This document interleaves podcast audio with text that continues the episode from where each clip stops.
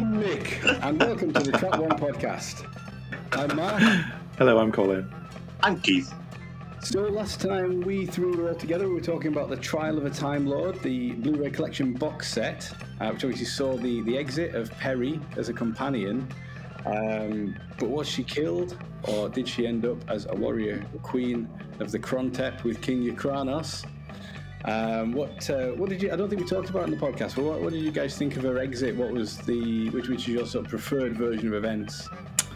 I would have preferred it if they they had left it with the pathos. I thought it was an incredibly for them. I thought I think Mind Warp is great. I think it's twisty turny. It's got great great dark kind of visuals and soundtrack. Great set design. Um, it's really uh, and I think the ending was so kind of shocking for 80s television Doctor Who that it should have stood. Um, and they, they, the what they did in episode 14, it was kind of like, okay, we're we're backing down from that. But what they should have done, and I think some others have commented on this, is um, he should have got Bonnie Langford in the TARDIS and go, would you excuse me for a moment? I've just got to do something. And then pops back and sorts this out and gets her out of there and interferes.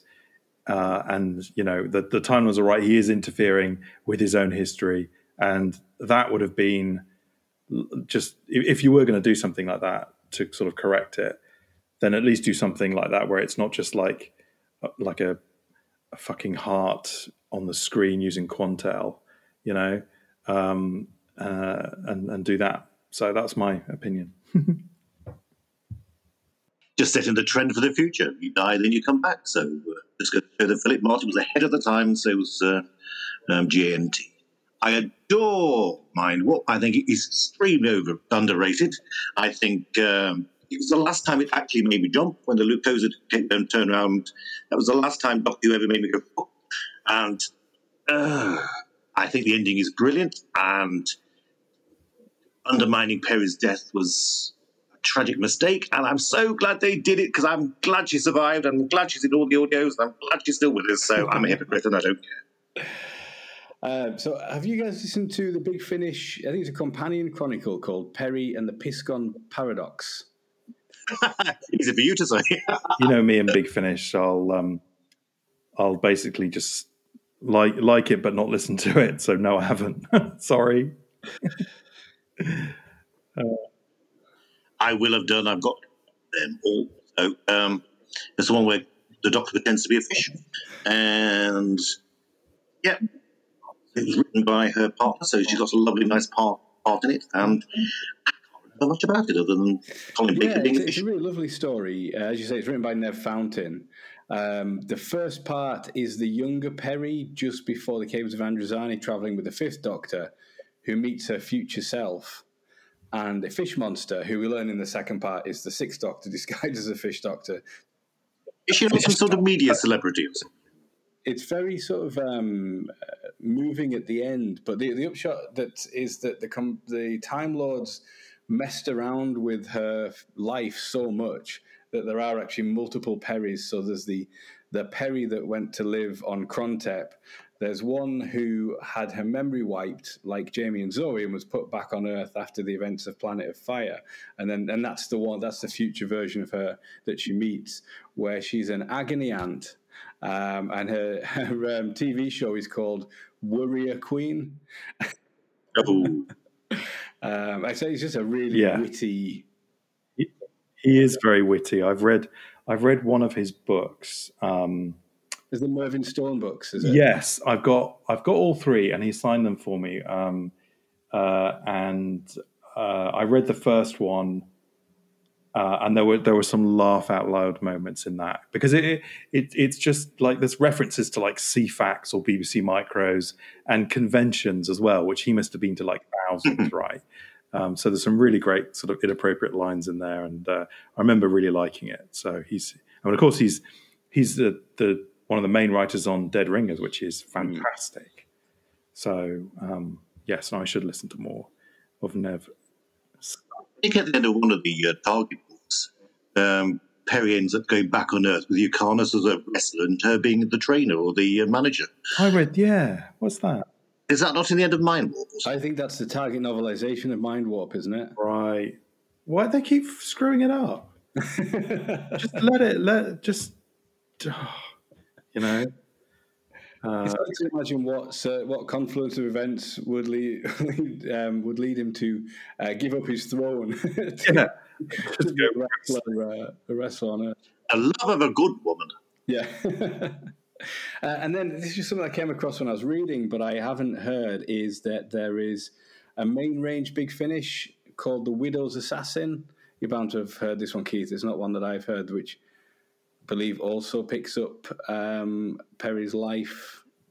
That starts a whole arc, I think, where she starts traveling with the Doctor again. There's a whole series of adventures now where she's traveling post Mind Warp, Ah, right on. which is a bit confusing because they're using her like 80s pictures on the covers, but they thought it'd be a perfect opportunity to use um, her present appearance, which is still very glamorous. So I can't see why they can't use her present uh, appearance because they did with uh, Sarah Sutton for a little while, didn't they? Till they reverted her back to being looking like the 80s again. But, uh, companions have very confusing lives in Big Finish. Yeah. There's also um, a big finish where um, Claudia Christian is plays her mother in one of the episodes. I think, it, um, and I What a Cyberman story. yeah, yes. it's a Cyberman story, and I um, and of course, I mean, um, it, it's pretty good, but um, I, th- I can't remember where I heard it. Um, but Claudia was like, "I'm younger than Nicola, so why am I playing her mother?" So, but an actual American. yes, yes, think the guy that plays the stepfather, I'm right in saying he's not American. I might, I might have got that wrong, have I? Uh, the I what in the in Planet Fire? Yeah. He's certainly Howard. Yeah. He's he's definitely um, got an American accent in it. I don't know if he is. Yeah, I think uh, I could be wrong, but I thought I remembered Okay, reading that he's actually British, putting on an American accent, as Nicola Bryant is as well. that's right. Yeah. Okay. Cool. Keeping it in the family. Yeah, didn't keep, didn't carry it through to a whole whole family. Turns out one Thanksgiving they discovered that none of them are actually Americans, had just been pretending for you. Yeah. I thought you were.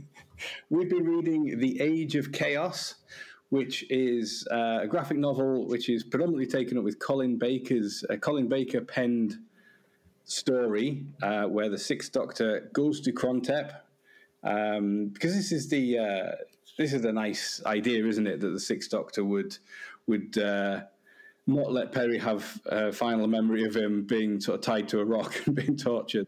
uh, he would have gone back and visited her and make sure she's okay on uh, on uh, in her new life.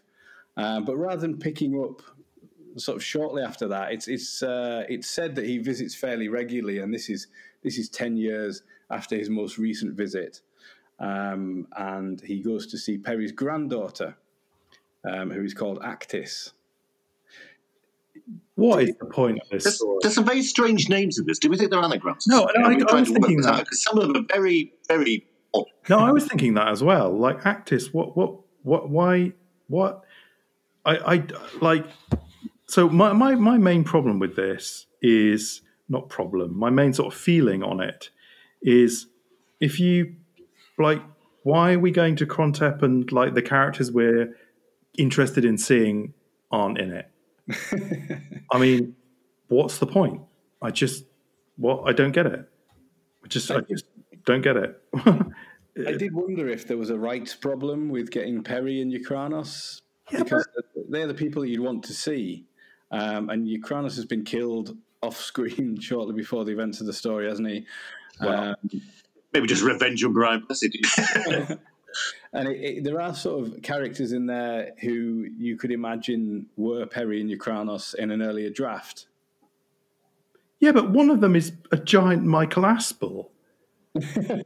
I mean, what? what and it just, I, I, don't- I is, is that Colin Baker going? I wish I was on This Is Your Life. I don't know. Look, um, Is he not saying the doctor's most afraid of his past? yeah, I that's. I, It was a, it's a fear thing, isn't it? One seeing Dishonour, the other one's being eaten by pe- like a penguin eating polar bear, and he's seeing bizarrely Michael Aspel. shows how old I am. I thought it was Eamonn Andrews at first, and I maybe it realised is. it was actually it was a later incarnation. So I. So look, I mean, comics are not my main source of entertainment, or um, yeah, you know, I, I mean, I did, I did read the comic. I absolutely remember the the comic in Doctor Who magazine when I was growing up, and Abslom Daak or whatever, Dark or whatever. Um, uh, the guy with the chainsaw and Daleks or something, and Frobisher, I think but I just, I just, I find it, uh, uh, it's just less of my thing. You know, you've done that thing, Mark, where you've given me a challenge. Like, you know, next it's going to be Doctor Who in smoke signals or something. But um, uh, I, I um, was not f- sort of sure what the point of this was. Um, I think there's some good bits. I can kind of hear Colin Baker doing the voice. I think I think he's got his own, the dialogue for him pretty good. You can sort of hear him sort of saying um, things, and there's a cut. There's one or two good jokes from Frobisher, like, "Oh, maybe I can just you, you know shapeshift myself into a master key, and we can get out of this room."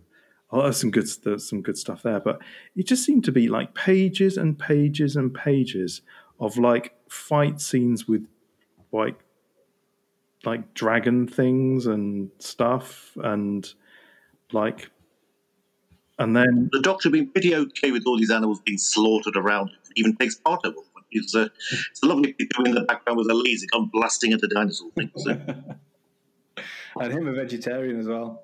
not forever though and then every and then doesn't everyone turn out to be a robot or something i'm sorry spoiler alert but i mean again um yeah Put Just- a spoiler warning in the show notes.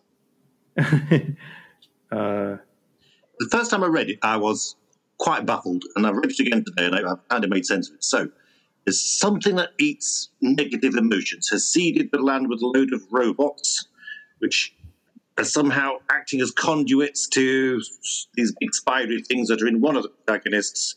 And they also put these spidery things on the back of people's necks so they're not completely out of the blue later in the story. I think that's about the size of it. I think Oh, good. I think what's odd is that there's some important bits that are just over and done with in one frame. And I'm probably quite like you, Colin. Um, I don't. The only comics I read are Doctor Who comics, so I'm not like a big comic reader.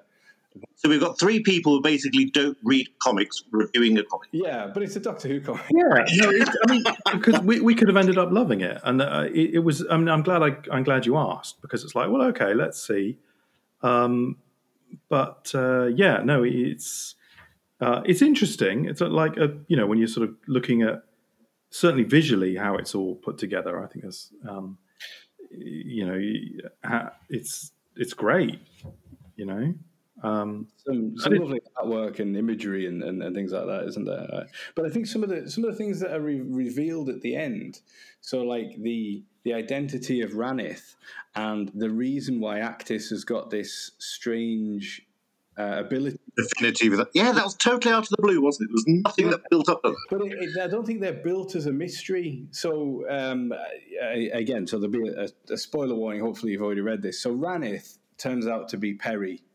So we're told at the beginning that Peri has left the the citadel or wherever they live um, because her grandsons have been at war over who's going to take over the crown um, after Yrcanos' death, and I think their son's death.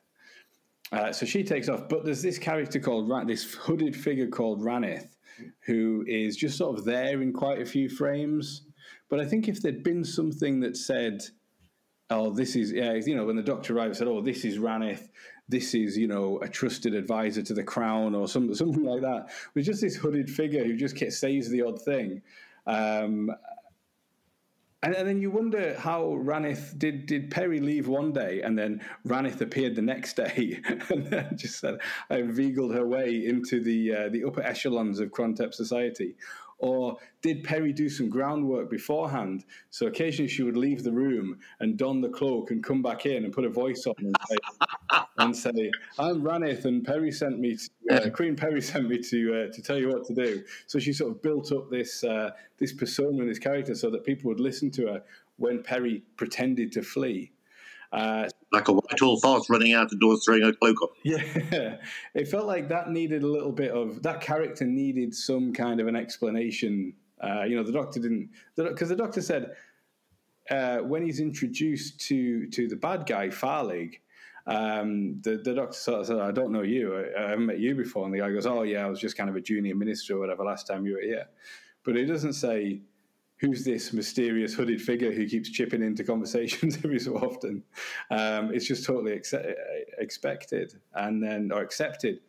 And then the other very strange bit is when they're on one of their quests, they're being stalked by this upright crocodile with, uh, with a big gun um, who's sort of following a bit, following a bit. And then when they um, when they release the chap who's um, who's like some kind of a god, Bayanoma.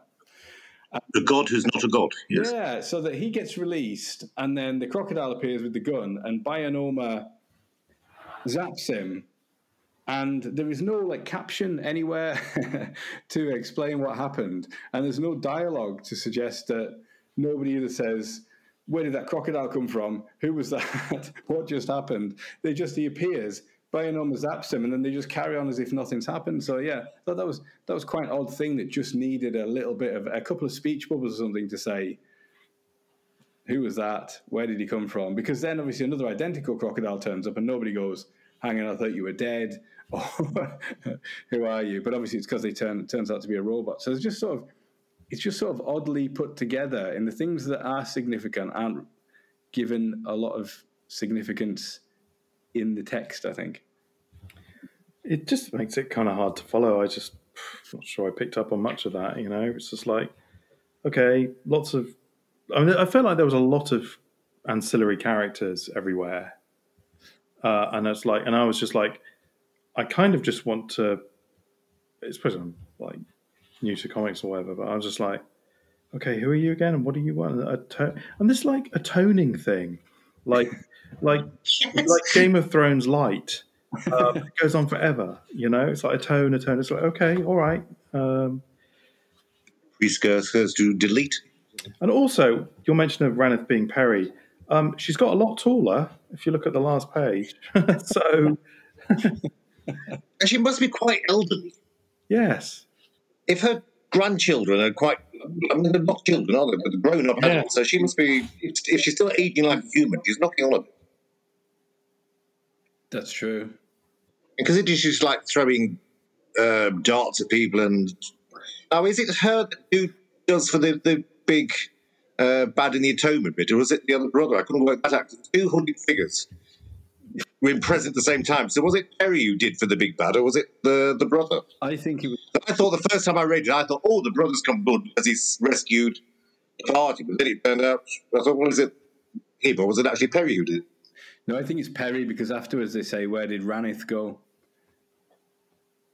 You're right, they did. Mm. But yeah, it's confusing because they don't go, oh, there's Ranith, she's come to save us or anything. It all happens and then they go, where did Ranith go? Um, yeah, because I'm just a bit baffled why it's been down on the brother when I thought, oh, fundamentally, that's not just a really good thing. Then and that, you know, it makes more sense now if it, that wasn't actually them. No, so, yeah. mm. I also didn't understand why the doctor didn't just take the TARDIS when they when they said that we're going to go to um, uh, Brachion. They say, you know, we've got to because they, they they just they don't really know a lot of what's going on, do they? They know that um, there's all these dragon creatures that are attacking the citadel, and that this is the the age of chaos that they're that they're living through, the age of chaos with Ed Miliband, because there's uh, they've. I'd um, be happy with that. Yeah. there isn't a day I don't wake up and think, "What a what a bullet we dodged." um, so they and they say, well, one of the, all the animals have gone crazy, um, so, but they never stepped foot in this place called Brachion. So they say, well, we'll go there. And I thought, why doesn't Doctor just fly the TARDIS there? so they go overland and it takes days and they have to battle through. And, and like you say, Keith, slaughter loads of wildlife um, when they get there. And, and that's when they free um, Bayanoma, who is, uh, who is this god. And who it turns out is Actis's father. Um, says he's not a god because he wouldn't have got captured. but his release magically improves the whole landscape. Yeah, and and also he magically appears in the cell to rescue Frobisher as well, doesn't he? So he's, he's an extremely sort of powerful being. Who I, I think I saw him as like um, a sort of a Zeus-like figure because uh, obviously he's um, he's been making merry with the women folk as well, and that's like a Zeus thing, isn't it? Sort of transforming himself and, and sort of seducing mortal women and uh, and things like that. So um, It's because it funny- turns out that it's- Actis's mother, who's the wife of Peri and Yrcanos' son, had an affair with this godlike figure. God, it's just EastEnders now. I'm just thinking, there used to be a TV comedy called Soap, and it used to have like really elongated beginning, which just described all people's family ties at ludicrous length. It just reminded me of that. One thing I did like, though, was this idea this uh, place where the where dishonoured people got sent, and like, like the air is poisoned and dark because of it. It's almost like the planet emotions do affect the landscape.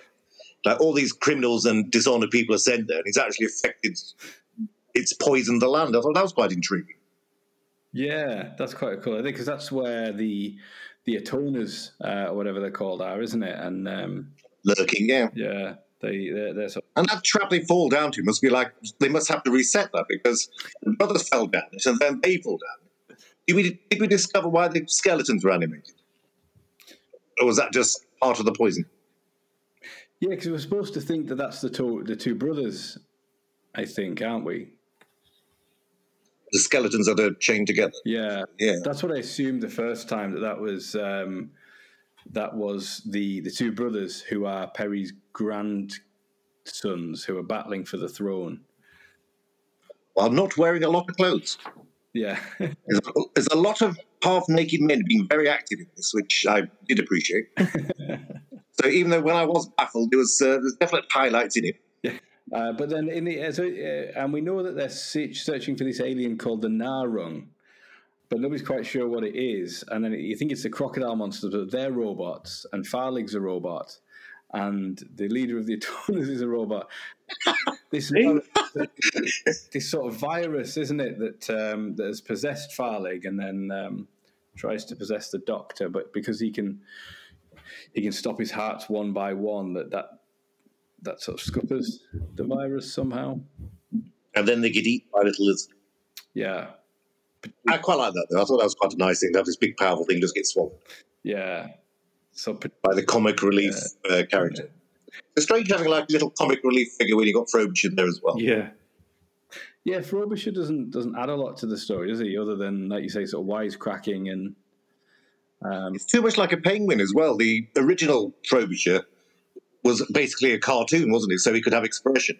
Whereas this one, they've gone to a lot of trouble to make it look penguiny. As a result, it's hard. It, it loses that sort of like the uh, the right expressions you would pull on things. mm. It needs floating eyebrows above its head. um, and and yeah, if he's not changing shape, he there's, doesn't feel like there's an awful lot of point having there, does it? Mind you, in the original comic, he had monomorphia, didn't he? Because they suddenly realised otherwise he's a get out of jail card But absolutely every situation they're in. So he, he caught monomorphia and got stuck as a penguin for a long time. Ah, right. Except for when he didn't. I need to reread some of those. Then I uh, I can't remember him that well. I like the character of Calf, but I think it's just because he's he's so very much like Yrcanos, isn't he? When um, he's just constantly calling his opponents scum and stuff. And in one of the fights, he says "miserable, scum-brained pig," which is uh, yeah, you can sort of imagine um, Brian Blessed uh, saying that as Yrcanos, which kind of made me wonder if maybe an early draft his character was Yrcanos. Um, and maybe it was Peri that needed to be gone rescued rather than Actis. Did you read the thing at the back where Gary Russell and Colin Baker like a little bit about? I mean, it sounds like from the way Colin Baker says now, it was always his intention to revisit it later on, see how the family developed later. But uh, that's with the benefit of hindsight, I don't know. Yeah, because to not even show Peri's face at the end does seem odd. It does. It feels like a a right. It's like a reveal, isn't it? yeah, if you're going to make that big announcement and then just have it as a, a hooded figure staring at the TARDIS. Yeah. One thing I was pressing was the use of the TARDIS key, though, because in the new series it's sort of become part of the TARDIS, hasn't it? Whereas uh, it's part of the TARDIS here, and he uses it as a catapult to disable this thing, which sounds a bit like TARDIS, but isn't. Yeah, the Tardina. The, uh, the, the I'm glad, yeah. yeah, yeah. That was quite a nice idea that because the TARDIS key exists, it's got a different relationship to time or something. Uh, it's a bit like Father's Day, isn't it? Where um, where they can sort of reconstitute the TARDIS using the key. Yeah, it means that's become the TARDIS key being a thing has become a bit of a feature later. So, uh, bit of pressing of old Colin there. So well done. Very good. So there's uh, there's some other stories in this collection as well. Uh, speaking, Two from people I don't like, so I ignore those and just read the nice one at the end with the uh, three doctors in it, which I thought was quite jolly. So, Well, I skipped the next one. I think the art the art looks very good on it, but I didn't read it. I remember that the first time it came out. But he's blocked me on Twitter recently, so I've gone off him. Okay. And so is the next author, so I've gone off him too. Really, have they? yeah, I've been on a roll recently. What? was it, did you have an interaction with him, or uh, Um, Nope, neither. So, people are weird. that is weird? Yeah, I mean, I can I can understand the other one because Yeah, oh, You Paul know, Cornell, oh but- yeah, terrible. Oh, I see. Right, I see. um, yeah. I really, I really enjoy Paul Cornell's writing uh, and, and his work. And I Well, thought I used to. Let's keep now. Um, but speaking of sort of prescience, the Metamorphosis, which is the Paul Cornell one, uh, and this is a story from the Doctor Who yearbooks that briefly replaced the annuals in the 1990s. It felt like you've got some sort of a um, like the eggs stir thing. That's um, very much like uh, Asylum of the Daleks, isn't it? When um, Eggs, yeah. When Rory meets the Dalek and it's saying eggs, eggs, and he thinks that one of the one of the um, the, the balls that's fallen off its skirt is uh, is an egg, and he goes, "Is this one of your eggs?" uh, I thought the so- uh, mutant baby things were wonderfully creepy. I thought they were. I thought they were a splendid idea. I really like that. I think that should be in the series. they were like evil jelly babies, weren't they? Um, and it was a bit like that recent um, Big Finish story, Genetics of the Daleks, where the, the people are in suspended animation and they're being mutated into Daleks while they're in suspended animation. Um, so I felt like that was a little bit um, sort of prescient as well. Um, and uh, and when you think of the new adventures Ace costume, it's a sort of Dalek fighting, ass kicking, leaving Yeah. to the imagination costume. yeah, no, that was good. That was a good bit. Um, I, I I thought it was all right. Actually, I thought it was kind of. I mean, it's shorter. Um, it's it's kind of punchy, and there's some some good lines in it. There's some, it, it sort of lampoons it uh, at the beginning. It's like they're immediately at, land and discover a dead body, and the doctor goes, "Yes, just take us to your brig" or something like that. um, uh, it does. It, it's very kind of alien resurrection. Maybe it's a Mm. little bit. I don't know. Like sort of eggs on a spaceship, and um, uh, again, and I wasn't quite sure. The resolution is just the Doctor sort of uses telepathy to destroy all the Daleks or something, and it's like, well, can you do that again? That's a bit out of the blue, isn't it? Yeah. All the. I mean, Yeah. uh, criticism of the uh, Age of Chaos as well. The ending seemed incredibly rushed, considering you've had lots of pages are just like traveling and fighting and slaughtering things. Basically, the, the resolution's in two pages, isn't it? And that's it stopped. Yeah, and, and it's very dense with information. The end of Age of Chaos, like we say, it's uh, it's revealed that um, Bionoma is Actis's father, but there's no ramifications of that or um, It's like it's almost as if they sort of realised they'd run out of page count. You can't really blame the script for having it condensed to two pages. And that could have been spread over several. It's just they just realised, oh, we're nearly at eighty-eight pages. That's it. We've got to finish, and it's like we'll cram it all in the last few bits. yeah. Because I thought it'd be interesting if it turned out that Actis would then be the queen um, because you know because of her parentage or something, and she's got these these magical abilities, it, kind of doesn't go anywhere. And I don't I don't feel like the fact that she had abilities to control or communicate with animals was made into the mystery that it should have been. It was just accepted, wasn't it? quite nice. All the penguins are lining up to see it. I thought that was quite funny. Yeah, that, yeah, that was cool. Uh, but yeah, uh, Metamorphosis I thought was quite like the New Adventures because the the Doctor is quite uh, on the back foot in the in that type of story, isn't he? In this one, the the because these uh, sort of embryos are being mutated, he's being affected by that because of his Time Lord DNA. So that, that's the uh, the reason why he can telepathically control one of the Daleks is because uh, he's been altered to such an extent by these uh, by these rays or whatever. Um, but the, the new adventures put the Doctor through the wringer a lot more than a lot of the TV stories did, and uh, I felt like that, um, as well as as I say the the sort of the new adventures ace. Yeah, yeah, no, I think that's interesting. I, it just feel it just. I mean, it's very short, so you're trying to achieve a lot of things in a short space of time. Um, I just, it just feels like another kind of what, how, how where did that come from? uh, type thing. I did like, especially the, the, almost last shot of them in the console room, and it's uh, it's got kind of angles to it, and it's got like it looks like the TARDIS is all kind of touchscreen and iPad like.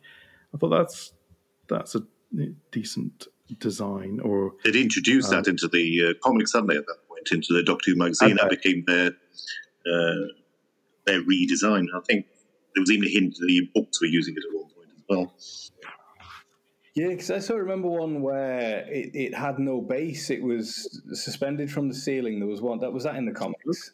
Oh, that was uh, designed for that. Like uh, B Sky B did a uh, or one of the satellite channels in the early days did like a tribute to Doctor Who weekend or week or something, and had it built in in the background. I think that that sort of play, if there'd been a season twenty seven, that might have gone that way as obviously um, season 26, the console room had gone, hadn't it? So had they done it, they might have done that. Might have been the model they'd have used. So they just recreated it uh, as a model. Um, oh, the chap was always uh, did special effects and then became a writer. He, um, I think, design was it?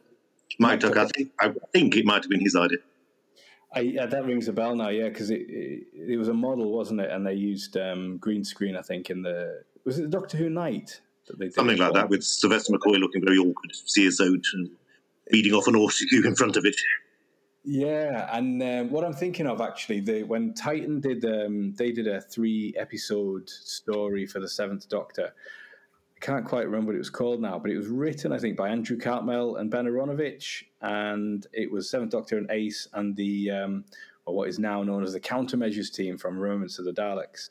Oh, cool! And I think they used that design in that, um, as it was uh, that would have been a sort of de facto season twenty-seven story.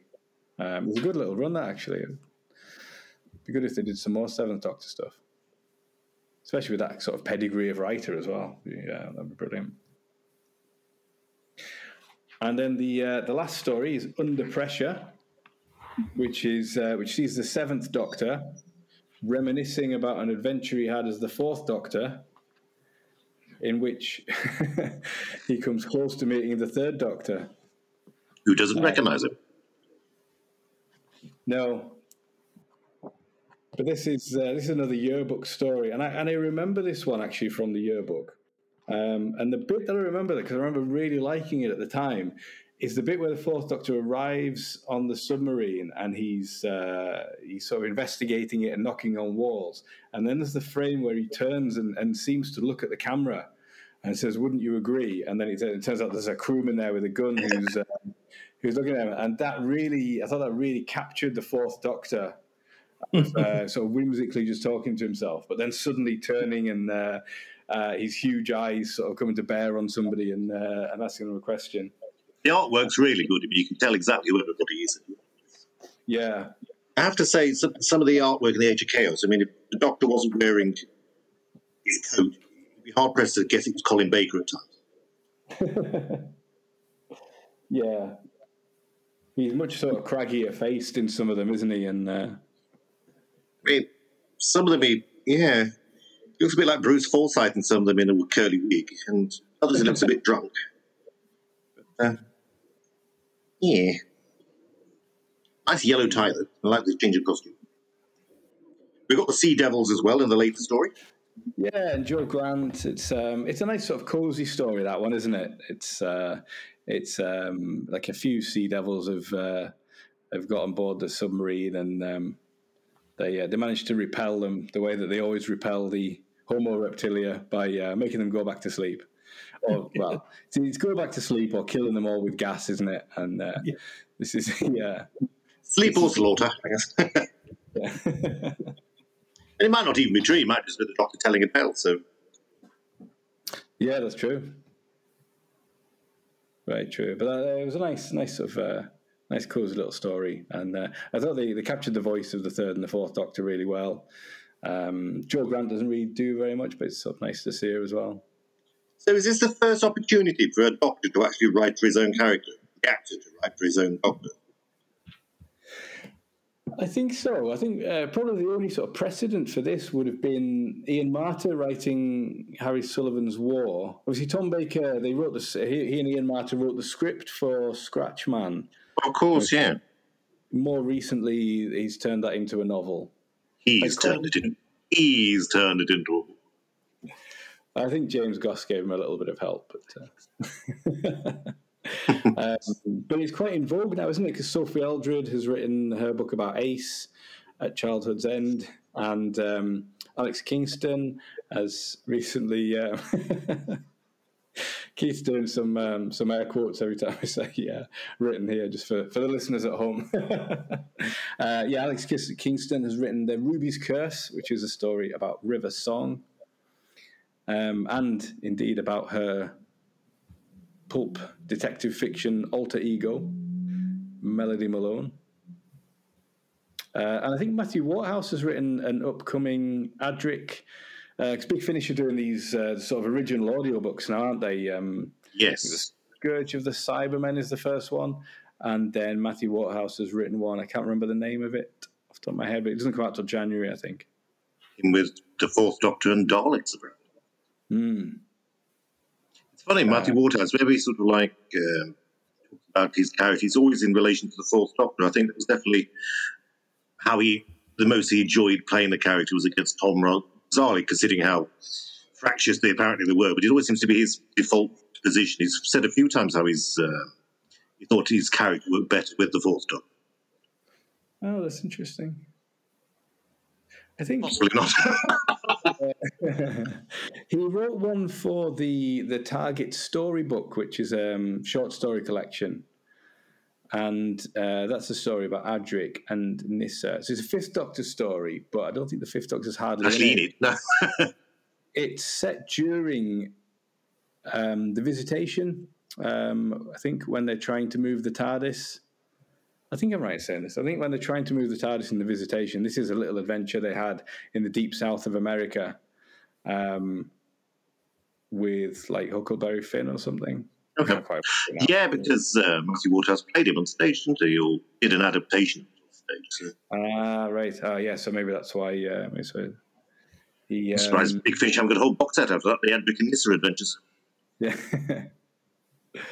That's it. So yeah, it's um, it's interesting, I suppose, when when the actor uh, writes for their character. Has Louise Jameson not written anything? Because she's she's sort of writing and directing now. I think she'd be. I like, think she did a Fourth Doctor one, didn't she? Did she? With some lady who'd been in the TARDIS for like since they left Gallifrey. Really? Hmm. I haven't heard that one. I'll have to look out for that. But yeah, so she seems like um, she would seem like an ideal candidate for it, being you know sort of um, an established writer as well, and kind of knowing that character so well. You know, having having really probably done you know done as much work as the writers did uh, with Leela. Certainly, you know she um, she keeps a very consistent characterization throughout, doesn't she? I have another friend, Mark, and uh, we have I can see that uh, Louise Jameson and David Warner are practically obliged to be in every single Big Finish production. Yeah. Even when you don't know they're there, they secretly are. Because she's directed the uh, the recent Young War Doctor set as well, hasn't she? Okay. Cool. Um, which I was listening to, and that is uh, the the chap's name's gone out of my head. Who plays the Young War Doctor? But I think that is the most Uncanny, isn't it? Absolutely. Is it? absolutely incredible. I think Jacob Dudman is very, very good as the Eleventh Doctor, but this guy is pitch perfect. Supernaturally accurate, isn't it? It's really. Yeah, Yeah. Uh, it looks like Jonathan Carley. Jonathan Carley. That's it. Yeah, yeah, he's absolutely amazing. It's incredible. He's quite a young guy as well. As I was quite surprised when I actually saw a picture of him. And uh, yeah, he is. The, but the, the vocalization is uncanny. I'm not surprised they snapped him up. Yeah, definitely, definitely. They need to hang on to him. Uh, yeah, he's amazing. I feel a bit negative, but usually a bit more positive on this. There must be things we like. It's because I'm here, right? It's I'm not bad. It's, it's, I mean, I, I kind of feel it myself. I was, I mean, I was saying before, before Mark came on, I was like, I read it the first time, I didn't put pencils, and I spent the time today. I'm rereading it a second time, finding bits I liked. I mean, I, I think I've said I wrote down all the bits I thought were good, but uh, I, I did struggle with it. I feel a bit guilty because I feel like I've, uh, being a bit of a Colin fan, I feel like I've sort of let him down a bit. No, same here. Like he's one of my favorites as well, and uh, I absolutely love his era. It's just this this particular thing didn't do it for me. That's all. But he's still brilliant. And I think you know he's quite an experienced writer, but I think writing comics is probably a different discipline. Um, And good for him for trying. And it's not terrible or anything. It's just it's just a combination of I don't really read comics, and I, therefore I'm not into the following the perhaps the jumping around a bit. Same here, to be honest. Yeah. Um, but you know, he is like you, you know a, a newspaper columnist. Mm. Um, he has written sort of some target stuff, you know. Um, so yeah, good on him for doing it. But um, And, it, and it, uh, I believe it's the longest Doctor Who comic story as well. So it is um, it is a big Too sort of fucking first right it step is, into yeah. into the uh, into the world of comic book writing, isn't it? Um, and I, and I, I don't know how comic book writing works in terms of uh, you know how much say the writer has over what appears in the panel or whatever, or how much the artist does. Um, well, we know someone we can ask, don't we? it, it seems like quite a collaborative um, thing. So maybe some of the lack of clarity isn't necessarily down to um, the writing, you know, in, in that way. That's um, yeah. possible. But yeah, there, there is stuff to like in there. I mean, I think the you know the fact that Krontep is isn't just a straightforward sort of quasi medieval society. You know that there is, um, like you were saying, Colin, about the you know the idea that the that the land is shaped by you know this one area being where all the outcasts and the criminals go. Uh, that there's this being who you know in some way sort of brings balance and harmony to nature and that type of thing. It's you know they could just have done sort of a Game of Thrones type um, type affair but there is there is a bit more to it than that. So it, it's it's interesting in that way. Um, but yeah, I think where the reveal of Ranith and and the reveal of of Bayanima as Actis's father could have been quite big moments. They're sort of um, sort of tossed away a little bit because the build up hasn't been there, um, and um, it's it's all very like there's one And frame of it. And and also, it's more like like I said earlier. It's like it's it's just not interesting. If you're going to go to the planet, you want to see Yrcanos and Peri. You want to Just see how don't- Peri immediately reacts to her new home and and her new lifestyle and things. Yeah, Yeah, just it's odd. It's odd. There's probably a good reason behind it, and we we can probably find out. But uh, as a reaction to it, um, there you go. can we, we turn negative again? Yeah, exactly. I. You you can cut that out and just edit uh, uh, have it on, on a good bit, but you do ask me to review the weirdest shit. it's like, can you review the um, the thing Colin Baker said at a convention in 1996, please? This is a bit odd. We'll give it to Colin.